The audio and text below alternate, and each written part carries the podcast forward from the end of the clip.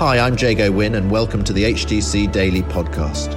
We as a church are meeting daily on Zoom to speak to God in prayer and to hear from God in the Bible. For those of you who can't join us live or who want to listen again, we're featuring the daily Bible thought as we journey through the book of Acts, and we're also including how we're being encouraged to pray each day.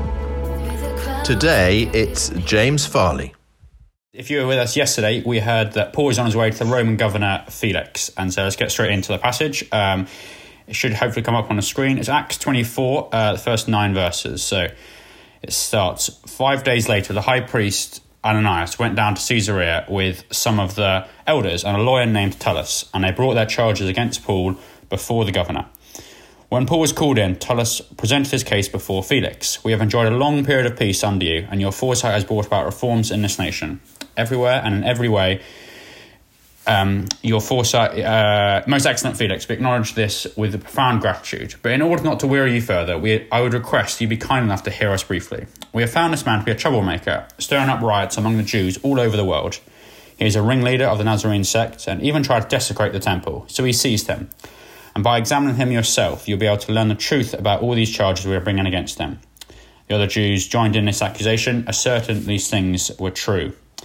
And so once again, we see Paul being falsely accused, becoming a common theme in Acts, and Tertullus is the one who leads the way in these false accusations, with the high priest Ananias standing alongside, many other Jewish people also there joining in with accusations against Paul. But the thing that stood out to me that was seemed distinctive is in verse 8, we can see how confident Tertullus is in the case that he brings against Paul before the Roman governor Felix. Tertullus says to Felix that by examining him, that is Paul, you'll be able to learn the truth about all these charges we are bringing against him. So he's basically saying if Felix examines Paul, he'll come to the same conclusion as Tertullus. And we'll see tomorrow that Paul gets a chance to speak and what he says to defend himself against these charges. But it's not the first time Paul has been examined and kind of forced onto the defensive in need to explain who he is and where he stands on the God that he worships. And I think for the most part, Paul does not mind actually being examined. He sees it as an opportunity which he relishes to proclaim the gospel of Christ, as he does again here. But the question I want to ask us today is how do we feel when we are being examined? The idea of being examined can take many different forms. If you're anything like me, maybe the very thought of it brings shivers to your spine, that sinking feeling in the stomach. You think back to different exams we had at school or maybe university. Maybe it reminds you of being examined in your workplace, maybe an interim review or annual appraisal or something similar and then maybe that also that feeling of dread. Uh, well, over the weekend, I went on a cycle ride at Twitcham Park, um, which was really nice. And one thing I noticed uh, in the traffic on the A3, stuck behind a DHL van, was a little notice that said, "Is this driver driving with respect?" And had the email address, so if the driver wasn't driving with respect, you knew what to do.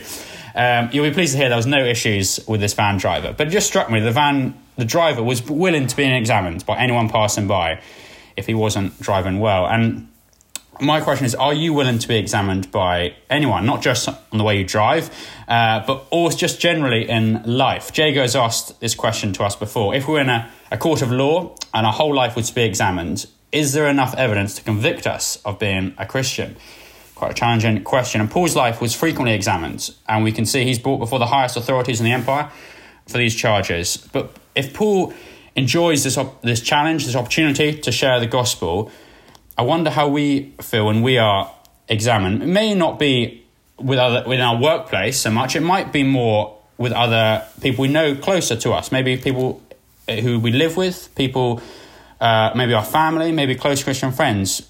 My question is: Do we allow people in our lives to examine our whole lives, to ask ourselves difficult questions about areas of our lives we'd rather not address? I've been challenged over this year while we've been in lockdown to keep investing in friendships, to seek out maybe just one or two people to examine my life, to ask those difficult questions, to pray through stuff together. And whether they're here in London, we can go for a walk, or maybe they live elsewhere, it's just a chat on the phone. I would really encourage you to ensure you have people in your life who can hold you accountable, who can be that encouragement, that support, that challenge, and also so that you can be that to someone else, so we can bear each other's burdens.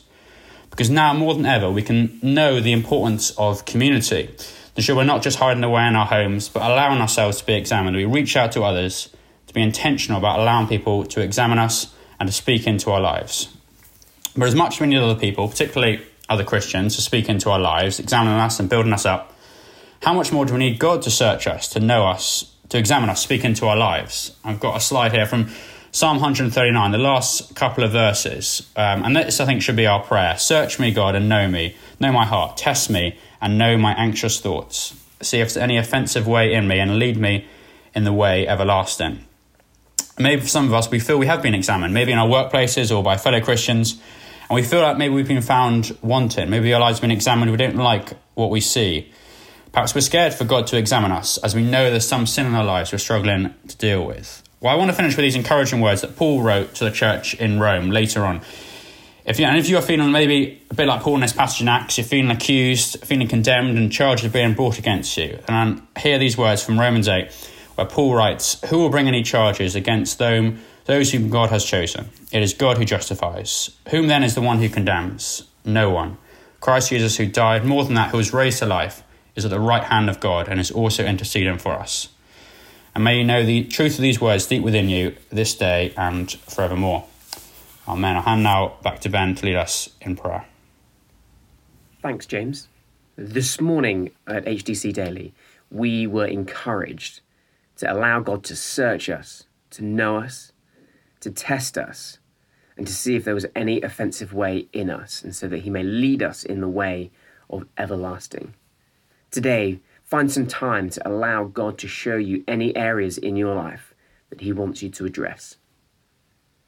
We were also encouraged that we were to pray for God's healing touch, that we would know that our sins have been forgiven, and that there is no condemnation for those who are in Christ Jesus. And we were also looking at how um, we can be open to allowing God to put people in our lives, to examine us, to hold us to account, and to point us back to Jesus, and that we in turn can support others. I'll finish by rereading the psalm that James encouraged us with.